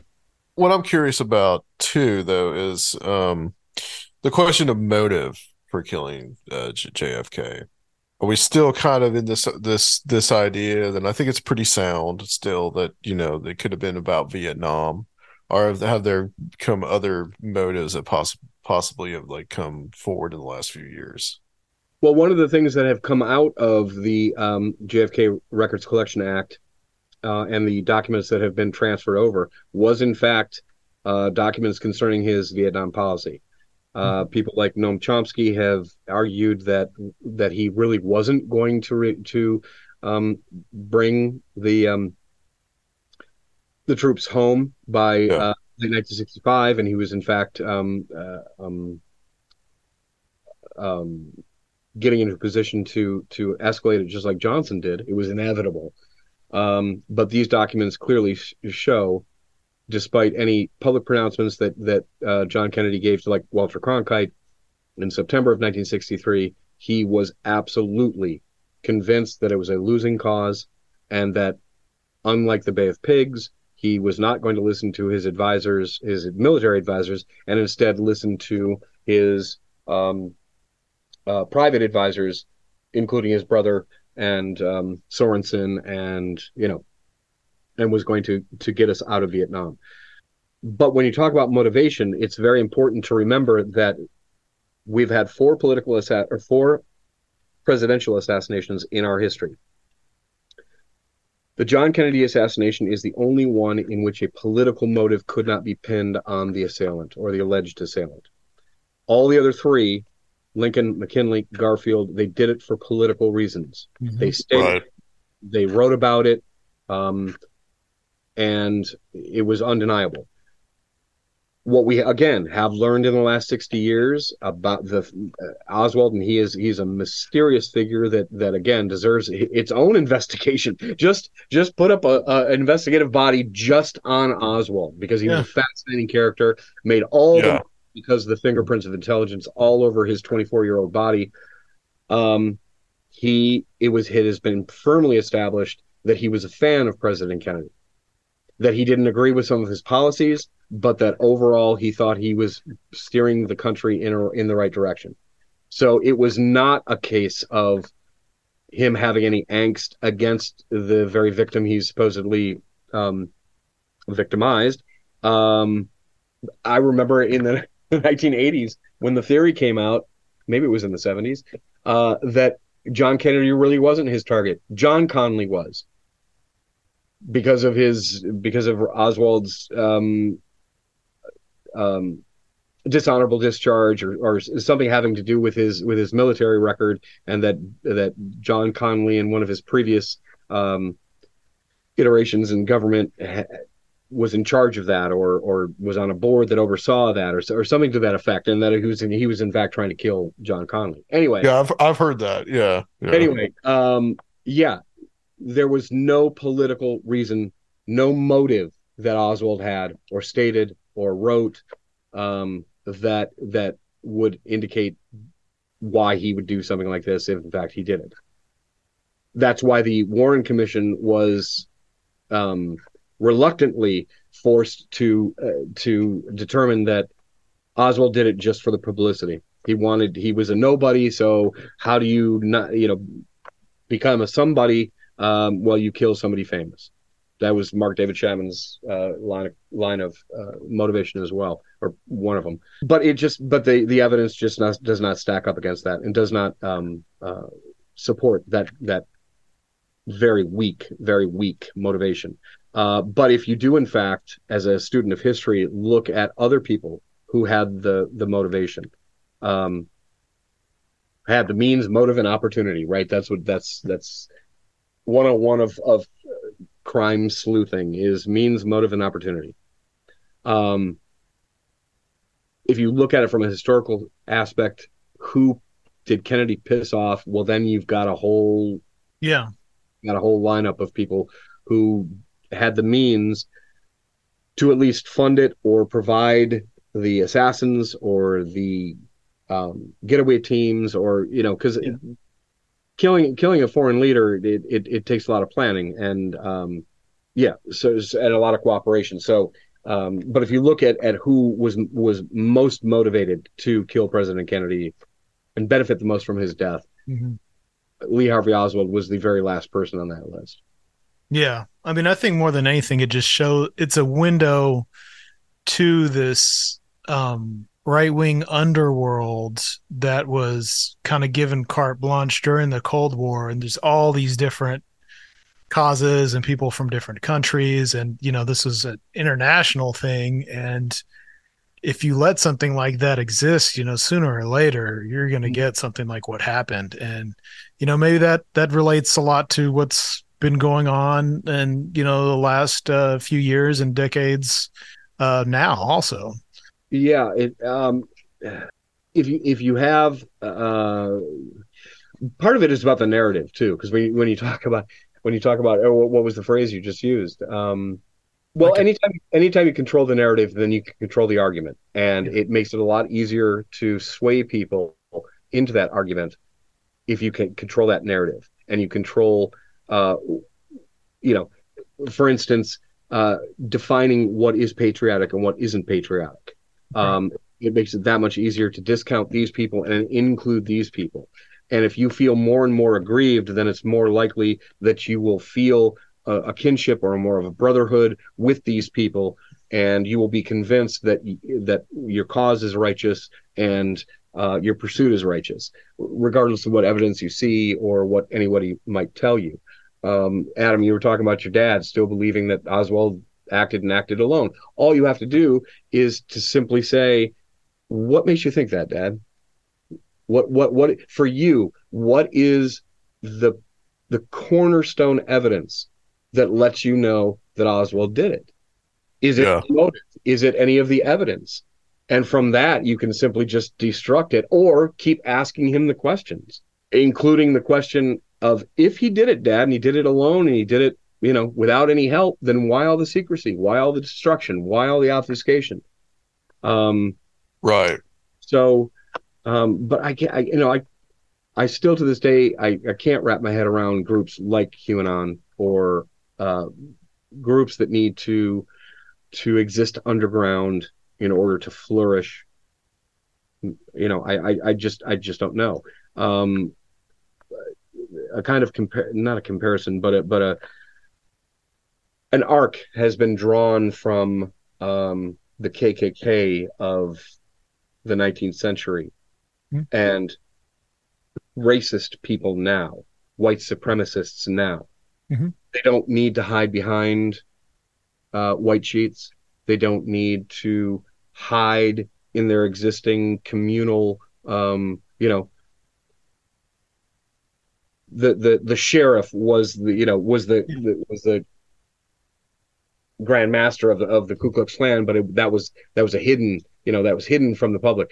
Now, um, the most vehemently right-wing and um, racist or um,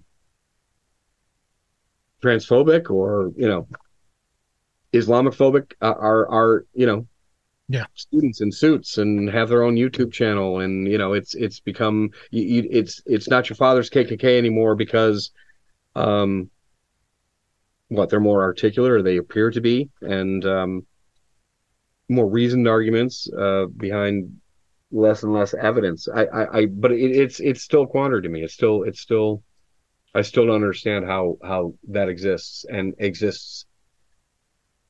Well, it's just uh you know, we have so many unresolved conflicts, and and something like this being unresolved for so long just, I feel like, poisons the wells and and you know, changes the narrative of history, and people don't know what some of these similar people were responsible for yet.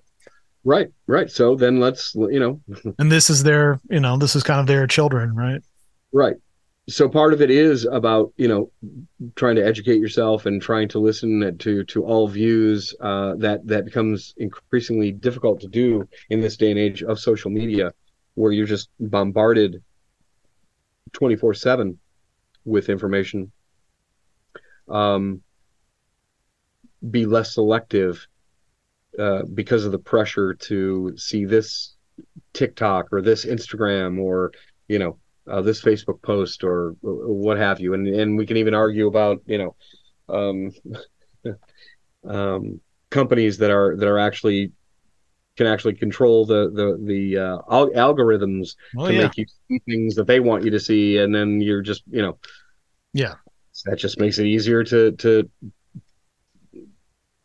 What, to surrender to them, because it must be true because I'm reading it, right? It's on my it's on my feed. I'm a you know it must be true, because you're talking about sixty years ago. You really had to go in depth. You really yeah. had to do legwork. You had to actually physically go to a, a library. Sometimes you had to go to several libraries. Yeah. Um, if you wrote to an archivist in a library from you know in in another state, then it would take you you know writing a letter, waiting for that letter, getting it back. Yeah. You know. So it, it it it was you were more invested in it. Uh, it seems today you don't have to be quite as invested in all that because it comes so easily. The yeah. information, or the seemingly uh, pertinent information, comes so easily, so fast. Um, yeah, I don't think it's. I think just by its nature, conspiracy theory is not something that is intended or or has good consequences when it's. when it has a mass audience like it is now, and it's basically forced on people through the algorithms and the frequency of it being in their pocket.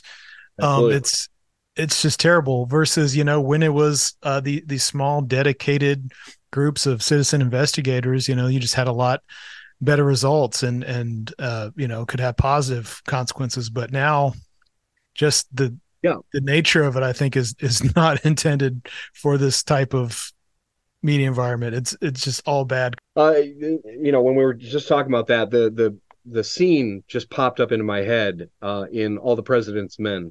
Just a, a wonderful movie. I I never get sick of that movie.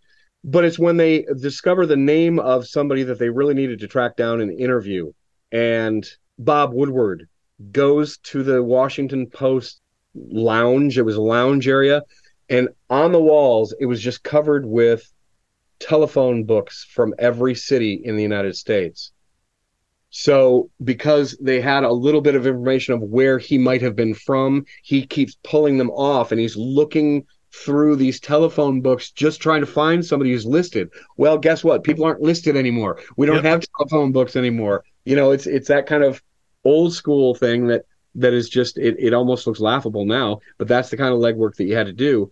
And you tended to go towards more primary uh, evidence and documentation as opposed to third or fourth or fifth, yep. you know, hearsay that is so easily uh, consumed and digested uh, thanks to social media. So uh, I'm hoping that that uh, that never gets lost, that the next generation that looks into the J F K case or the R F K case or M L K, that they really do spend the time with the books that came out in that decade and the results of that kind of dogged pursuit, you know, of of primary sources and and actual evidence, um, you know, to go forward. Uh, I, I, you know, one of the tasks that, that I keep thinking about is is the Freedom of Information Act. Um, I substitute taught for eight years, and I always declared, I said, if I if I were a full-time teacher, if I were an actual teacher and made that my profession, then I would make my students as a project, as a you know year-end project, to file a FOIA request. Awesome. Yeah. It doesn't matter if it took two or three or four years for you to get the materials that you asked for. The important thing is that you know how to file one and that you stay with it. And even if you get the materials after you've graduated from high school, once you get those materials, whether or not you're interested in the subject at all, donate it to your po- local library. Mm-hmm. Because the the F B I, the C I A, intelligence groups, okay, even even... local and state agencies are not going to voluntarily release what they have in their vaults. They're not going to scan them and then make them public just out of the goodness of their hearts. It's going to take the public to extract those and make them public. And and um, to give you the, the, the example that's closest to me right now, the Black Panther Party. Yeah, yeah. Let's segue into your, your current, most recent developments with the Fred Hampton stuff and Black Panthers. Well, okay, so it has been fifty years since the Black Panther Party, about, right? Um, it's it's heyday, certainly. You know that the F B I, without evidence, of course, this is this is what we're talking about as far as patterns are concerned. We know that there exists in the F B I vaults case files on every Black Panther Party branch and chapter from every state in which they existed, as well as individual investigative files on most of the central staff members of each of those branches and chapters. So we're talking about hundreds and hundreds and hundreds of investigative files on individuals inside the Black Panther Party and all of the branches and chapters of the Black Panther Party. To date, there has only been one chapter who's had their file released, and that's North Carolina. The North Carolina Black Panther Party, which didn't come into existence until I think nineteen seventy-one. But Black Panther Party headquarters in Oakland, its its uh, comparable chapter down in L A, the Chicago Black Panther Party main investigative file, all two hundred volumes of it, I do know that there are two hundred volumes of that, have never been requested, never been released. I was the first person that wasn't a lawyer involved in the civil trial to request Fred Hampton's file. And what happens is once the, the F B I releases a file to a private citizen, it then makes copies of it and makes it available in the F B I reading room in Washington. Now with the advent of all of our technology and scanning, and now they have a digital vault on their website, they decided to scan three volumes of Fred Hampton's forty-four file, which simply had to do with the civil trial. So the only documents pertaining to Fred Hampton that the F B I has on its website was after he was dead.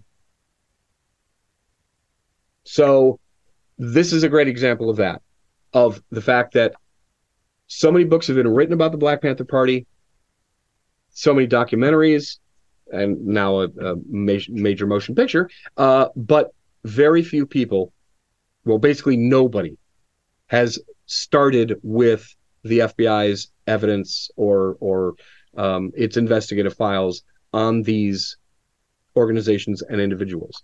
And as criminal as what the F B I did to hundreds of thousands of citizens back in the nineteen sixties and seventies, they created an in an irrepro- irreplaceable history of those organizations and individuals because of their intrusive nature. Of course, it was illegal, it was immoral, but the, it happened.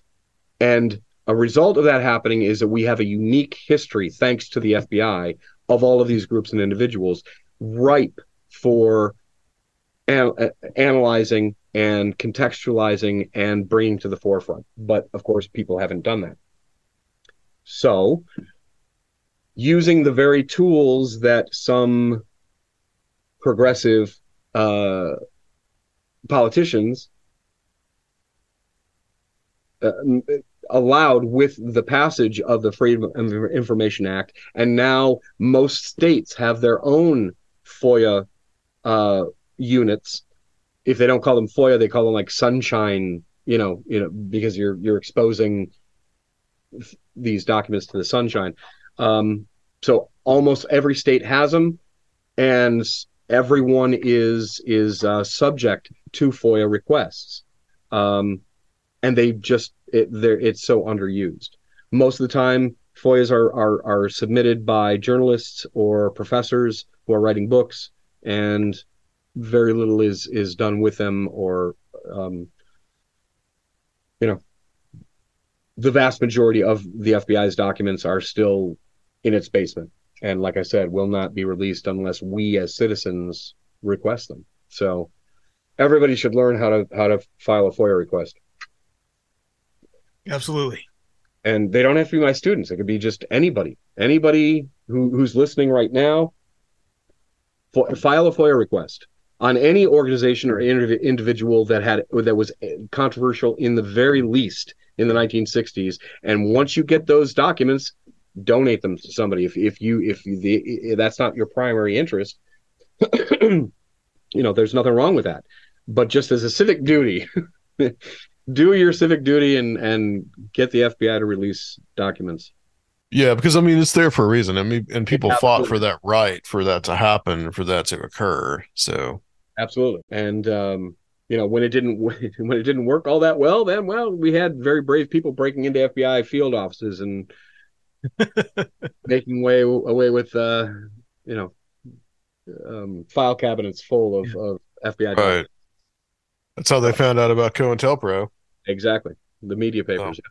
Well, Craig, I want to thank you for uh, coming on. This has been uh, it's been a good discussion. I've, I've really enjoyed it. Well, I appreciate it, and and I hope that I haven't been too long-winded or you know too no no not at all too much. Um, not at all. You, where can people find your work? And uh, there'll be a book coming out soon. Well, again, you're you're you're exposing my my uh, less than tech savvy. Um, I did in fact buy a. Uh, a blog domain. It's called fred hampton dot blog because it was available, and so of course I was going to get it. My mm-hmm. intention was to um, is to, and I am working on it. It's just that I've been working a, a lot of hours at my other job and haven't really uh, I haven't gotten it up. But I am my first entry is going to be a not a critique, but a historical narrative based on the Shaka King movie that was released two years ago on Fred Hampton, called Judas and the Black Messiah. Um, it's it's with Daniel Kaluuya. um, uh, who a lot of people are familiar with, a wonderful, wonderful actor. He plays Fred Hampton, and uh, given the the materials that he got from Shaka King, which was limited, I think he did a, he did a brilliant job. But the movie itself was ill-conceived and was not based on most of the most of the research that's available. Um, well, okay, let's just let's just be honest. Shaka King never contacted me because I've been researching this guy for thirty years, and and had had Shaka King known about me and contacted me, I would be able to provide him with all of the you know context uh, he could need. Uh, but instead, he didn't. And so the movie was was poorer for it. So my intent was to simply, you've seen the movie. If you want to know what really happened, go to my blog and I will scene by scene explain what actually happened. Because yeah. I understand Hollywood. I understand, I mean, yeah. especially with J F K, you have to make composite characters. You have to condense the chronology. You can't, mm-hmm. you know, you can't explain what happened in the five years between Jim Garrison learning about the assassination and first getting into Oswald and then deciding to investigate. You can't, you, you have to shrink it down. I understand the Hollywood necessities of making a film that is most accessible to the most number of people. However, you do a disservice to the very person that you're trying to humanize, which was Shaka King's motivation for doing this, humanizing Fred Hampton, who in many uh, areas have been, has been demonized um, as a cop killer or, you know, a, a thug, a criminal.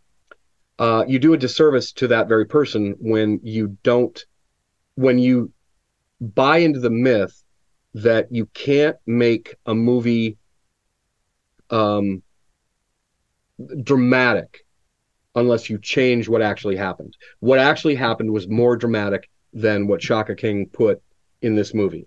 And so my intent was simply, again, go scene by scene to let people know historically what actually happened.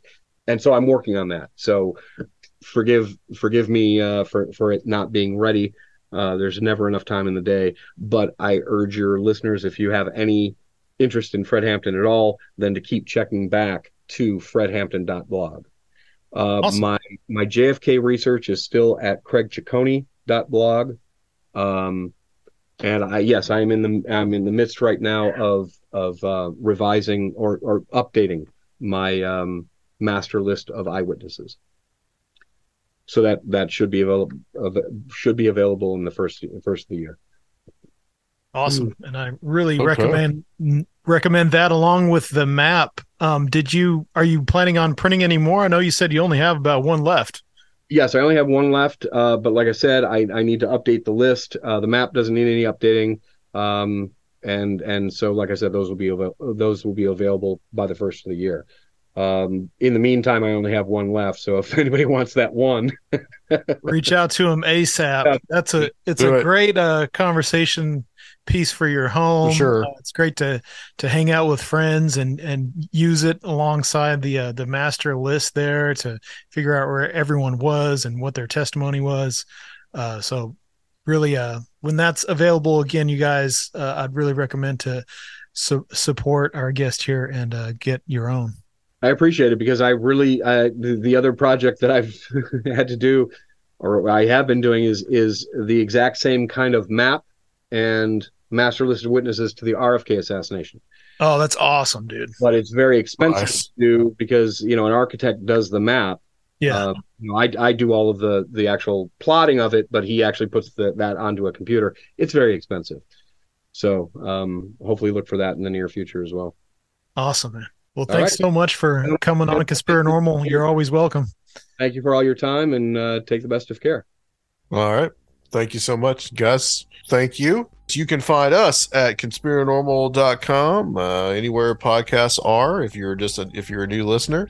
And we do still have a Patreon. So if you guys want to support us and what we do, uh, Serfiel can tell you where to find that. You can go over to patreon dot com slash conspiranormal. And uh, we're going to be getting back into doing more Patreon content. Guys, thanks for hanging in with us as we, uh, we're in the midst of all the Strange Realities uh, planning. Uh, but uh, we're going to be coming back with more of that and more regular Conspiranormal episodes. Got some lined up that uh, I think you all will enjoy thoroughly. and we're going to be uh, finishing out the year with you guys, and we will talk to you soon.